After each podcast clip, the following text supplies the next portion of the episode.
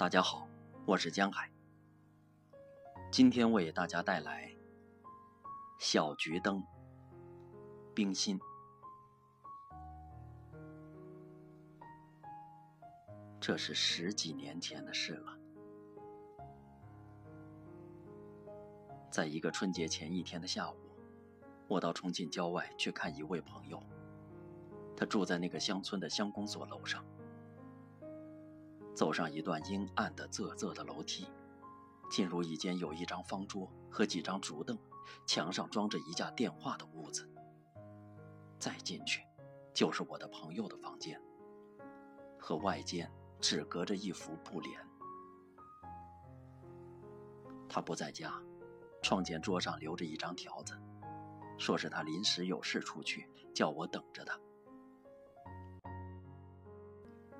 我在他桌前坐下，随手拿起一张报纸来看。忽然听见外屋板门“吱”的一声开了。过了一会儿，又听见有人在那儿挪动竹凳子。我掀开帘子，看见一个小姑娘，只有八九岁的光景，瘦瘦的、苍白的脸，冻得发紫的嘴唇，头发很短，穿一身很破旧的衣裤。光脚穿着一双草鞋，正在登上竹凳，想去摘墙上的听话器。看见我，似乎吃了一惊，把手缩了回去。我问他：“你要打电话吗？”他一面爬下竹凳，一面点头说：“嗯，我要打去某某医院，找胡大夫。”我妈妈刚才吐了很多血。你知道某某医院的电话号码吗？我正要问电话局，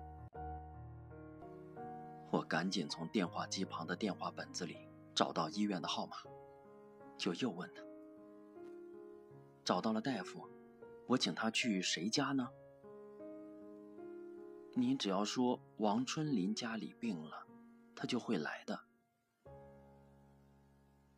我把电话打通了，他感激的谢了我，回头就走。我拉住他问：“你的家远吗？”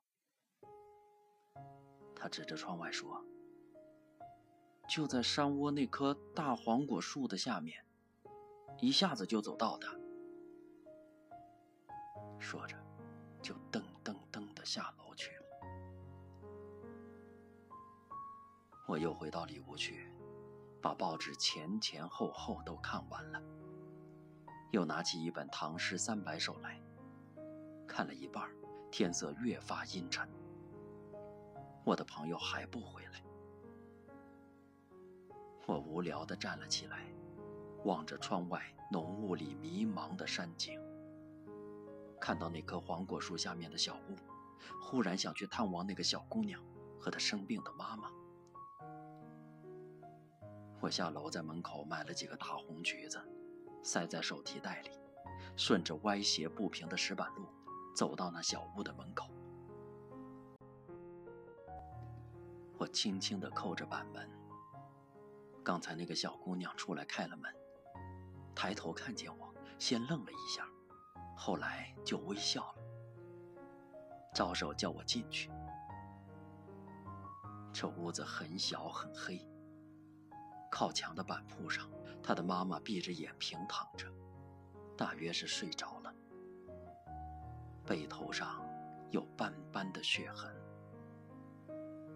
他的脸向里倒着，只看见他脸上的乱发和脑后的一个大髻。门边一个小炭炉，上面放着一个小砂锅，微微的冒着热气。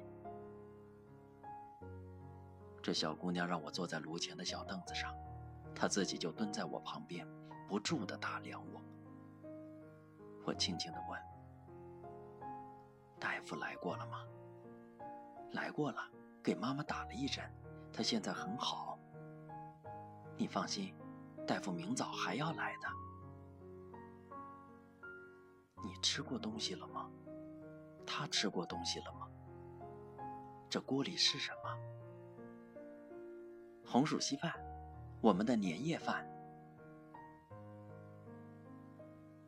我想起了我带来的橘子，就拿出来放在床边的小矮桌上。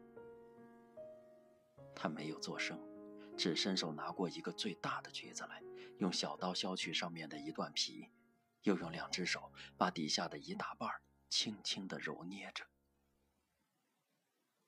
我低声问：“你家里还有什么人呐？”现在没有什么人，我爸爸到外面去了。他没有说下去。只慢慢的从叉皮里掏出一瓤一瓤的橘瓣来，放在他妈妈的枕头边。炉火的微光渐渐的暗了下去，外面变黑了。我站起来要走，他拉住我，一面极其敏捷的拿过穿着麻线的大针。把那小菊碗四周相对的穿起来，像一个小筐似的，用一根小竹棍挑着，又从窗台上拿了一段短短的蜡头，放在里面点起来，递给我说：“天黑了，路滑，这盏小桔灯照你上山吧。”我赞赏的接过来，谢了他。他送我到门外。我不知道说什么好。他又像安慰我似的说：“不久，我爸爸一定会回来的，那时我妈妈就会好了。”他用小手在面前画一个圆圈，最后接到我的手上。我们大家也都好了。显然的，这个大家也包括我在内。我提着这灵巧的小桔灯，慢慢的在黑暗潮湿的山路上走着。这朦胧的橘红的光实在照不了多远，但这小姑娘的镇定、勇敢、乐观的精神鼓舞了我。我似乎觉得眼前有无限光明。我的朋友已经回来了，看见我提着小桔灯。便问我从哪里来，我说：“从从王春林家来。”他惊异地说：“王春林，那个木匠，你怎么认得他？去年山下医学院里有几个学生被当作共产党抓走了，以后王春林也失踪了。据说他常替那些学生送信。”当夜，我就离开了山村，再也没有听见那小姑娘和她母亲的消息。但是从那个时候起，每逢春节，我就想起那盏小桔灯。十二年过去了，那小姑娘的爸爸一定早回来了吧？她的妈妈也一定好了吧？因为。我们大家都好。